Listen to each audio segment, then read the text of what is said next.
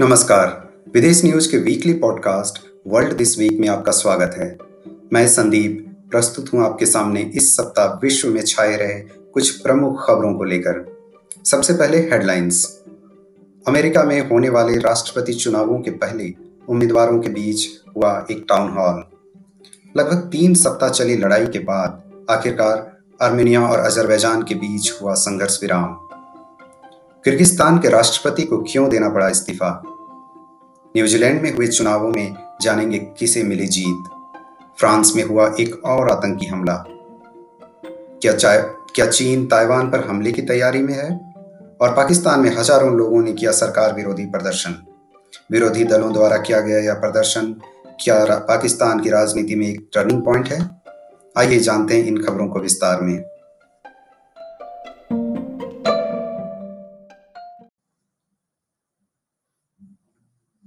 जैसा कि आप जानते हैं, अमेरिका में तीन नवंबर को चुनाव होने हैं। चुनावों के पहले परंपरागत रूप से दोनों उम्मीदवार विभिन्न विषयों पर चर्चा करते हैं और मतदाताओं को अपनी ओर आकर्षित करने का प्रयास करते हैं। इसी कड़ी में इस बार राष्ट्रपति पद के दोनों उम्मीदवारों के बीच टाउन हॉल का आयोजन किया गया। रिपब्लिकन पार्टी के उम्मीदवार वर्तमान राष्ट्रपति डोनाल्ड ट्रंप और डेमोक्रेटिक पार्टी के उम्मीदवार भूतपूर्व उपराष्ट्रपति रह चुके जो बाइडेन के बीच। टाउन हॉल में जो बाइडेन ने वर्तमान राष्ट्रपति की कोरोना संक्रमण को संभालने के तरीकों को लेकर उनकी निंदा की।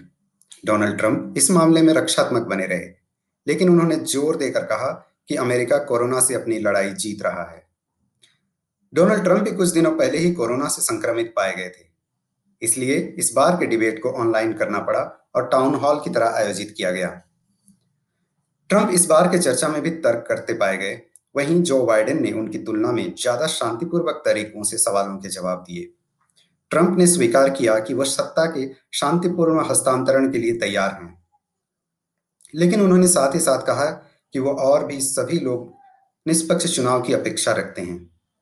राष्ट्रपति पद के उम्मीदवारों के बीच अगला डिबेट 22 अक्टूबर को होना है। यह डिबेट अंतिम डिबेट होगा। अगली बार होने वाले डिबेट के लिए विदेश नीति, खासकर एशिया महादेश और भारत से जुड़े हुए विषयों के होने की संभावना है। इसके अलावा जलवायु परिवर्तन और राष्ट्रीय सुरक्षा के मामलों पर भी चर्चा होने की उम्मीद है। नवंबर तीन को होने वाले राष्ट्रपति चुनावों के पहले यह दोनों उम्मीदवारों का अंतिम प्रयास होगा मतदाताओं को अपनी ओर आकर्षित करने का। आर्मेनिया और अजरबैजान के बीच आखिरकार हुआ संघर्ष विराम।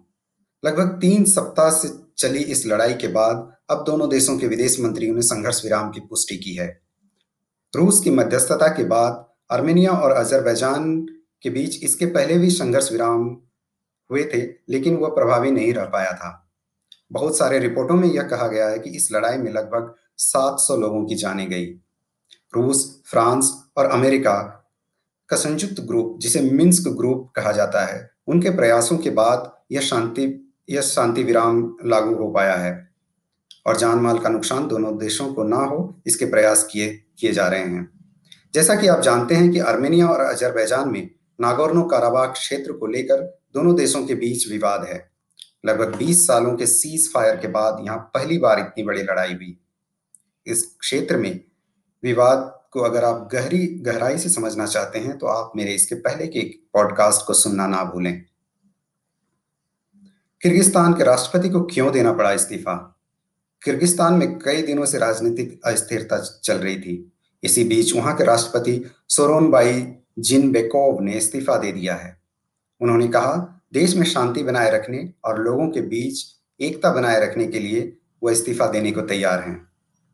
मध्य एशिया का यह देश चीन की सीमा से सटा हुआ है और इसकी राजधानी बिस्केक है। वहाँ पिछले कुछ दिनों से काफ़ी सरकार विरोधी आंदोलन चल रहे हैं। चार अक्टूबर को किर्गिस्तान में चुनाव हुए और राष्ट्रपति जिनबेके भारी मतों से विजयी हुए। लेकिन विरोधी पक्षों का मानना है कि ये चुनाव निष्पक्ष नहीं हुए थे और चुनावों में काफ़ी गड़बड़ी हुई। विपक्षी सरकार पर, सड़कों पर उतर आए और बिस्केक में कई सारी इमार, सरकारी इमारतों पर कब्जा कर लिया और राष्ट्रपति को बेदखल करने की योजना भी बनाई। इन प्रदर्शनों को शांत करने के मद्देनजर राष्ट्रपति ने इस्तीफा दे दिया। किर्गिस्तान को मध्य एशिया का एकमात्र डेमोक्रेटिक देश माना जाता है। लेकिन वहाँ अचानक से क्यों सरकार विरोधी प्रदर्शन होने लगे? अगर इसे आप डिटेल में समझना चाहते हैं तो आप मेरा सोमवार का आने वाला पॉडकास्ट विदेश नामा सुनना ना भूलें। न्यूजीलैंड में हुए चुनाव। शनिवार को न्यूजीलैंड में चुनाव हुए और चुनावों में प्रधानमंत्री जेसिंदा आर्डेन भारी मतों से जीत कर वापस आई। लेफ़्ट लेबर पार्टी को बीते 50 सालों में मिली यह सबसे बड़ी जीत है। प्रधानमंत्री जेसिंडा आर्डेन ने जिस तरह से कोरोना महामारी से न्यूजीलैंड को संभाला, उसके लिए उनकी काफ़ी तारीफ़ हुई। न्यूजीलैंड में अब तक 1800 कोरोना संक्रमण मामले हुए और केवल 25 लोगों की मृत्यु हुई।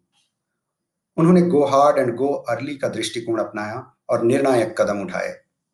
उनकी यह जीत ही शायद इसका परिणाम, उनकी जीत शायद इसी का परिणाम है। इसके पहले क्राइस्ट चर्च में हुई गोलीबारी को लेकर उन्होंने त्वरित कदम उठाए और देश में बंदूकों पर प्रतिबंध लगा दिए। उन्होंने be strong and be kind का नारा दिया था। इस मामले में भी उसकी, उनकी दुनिया भर में काफ़ी तारीफ़ हुई थी। इस बड़ी जीत के बाद, लगभग एक दशक के बाद न्यूजीलैंड में एक पार्टी की सरकार बनेगी। प्रधानमंत्री जेसिंडा आर्डेन ने जीत के बाद कहा कि वह ऐसी इकोनॉमी बनाना चाहती हैं जो सभी के लिए हो और देश में नौकरियाँ बढ़े।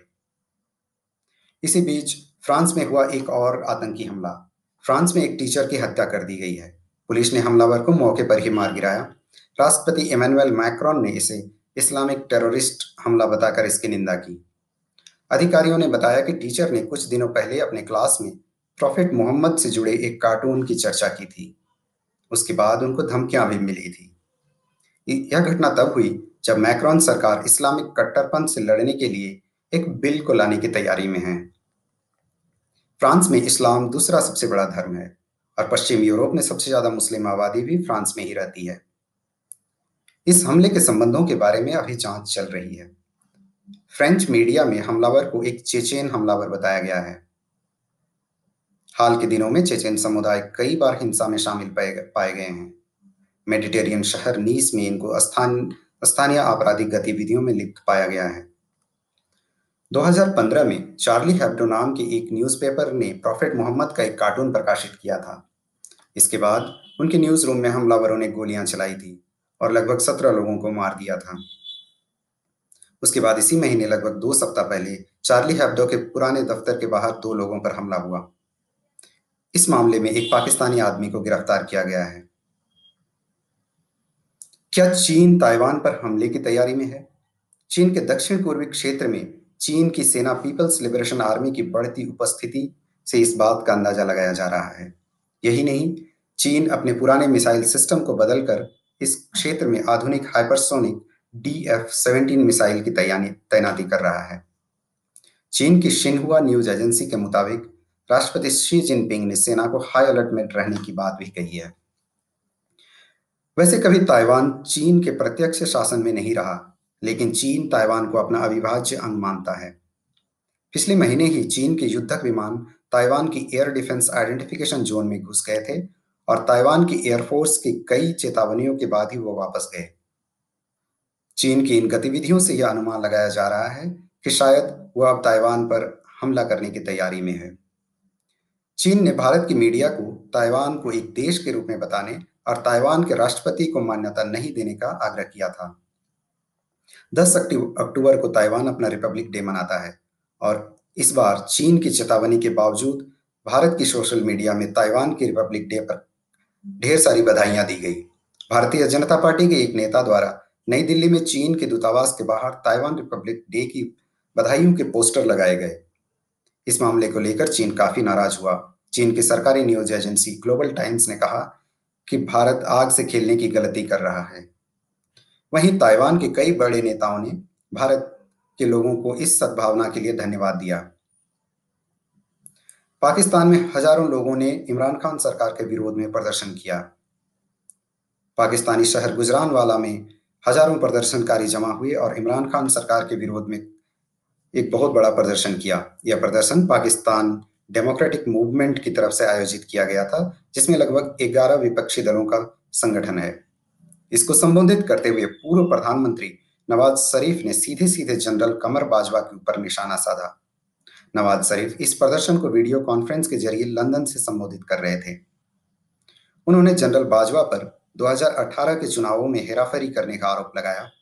उन्होंने सेना पर असंवैधानिक रूप से राजनीति में हस्तक्षेप करने का भी आरोप लगाया। यूँ तो पाकिस्तान में सरकार विरोधी प्रदर्शन करना एक आम बात है, लेकिन ऐसा पहली बार हुआ कि सीधे सीधे सेना को निशाना बनाया गया हो। पाकिस्तान में सेना पर लोग कभी आरोप नहीं लगाते। सिर्फ़ नवाज़ शरीफ ही नहीं, दूसरे नेताओं ने भी सेना विरोधी रुख अपनाया। ऐतिहासिक रूप से पाकिस्तान के पंजाब प्रांत को सेना समर्थक माना जाता है। लेकिन अब विरोधी पार्टियों का सेना के विरुद्ध यह खुलेआम बोलना पाकिस्तान की राजनीति में एक टर्निंग पॉइंट माना जा रहा है। तो ये थी इस सप्ताह दुनिया भर में हुई कुछ बड़ी खबरें। आपकी राय का मुझे इंतज़ार रहेगा। अपना कमेंट लिखना ना भूलें। और हाँ विदेश न्यूज़ से रोज़ाना जुड़े रहने के लिए विदेश न्यूज़ डॉट कॉम पर आइए। कल विदेशनामा में आपसे मुलाकात होगी। तब तक के लिए मुझे संदीप को अनुमति दीजिए। नमस्कार।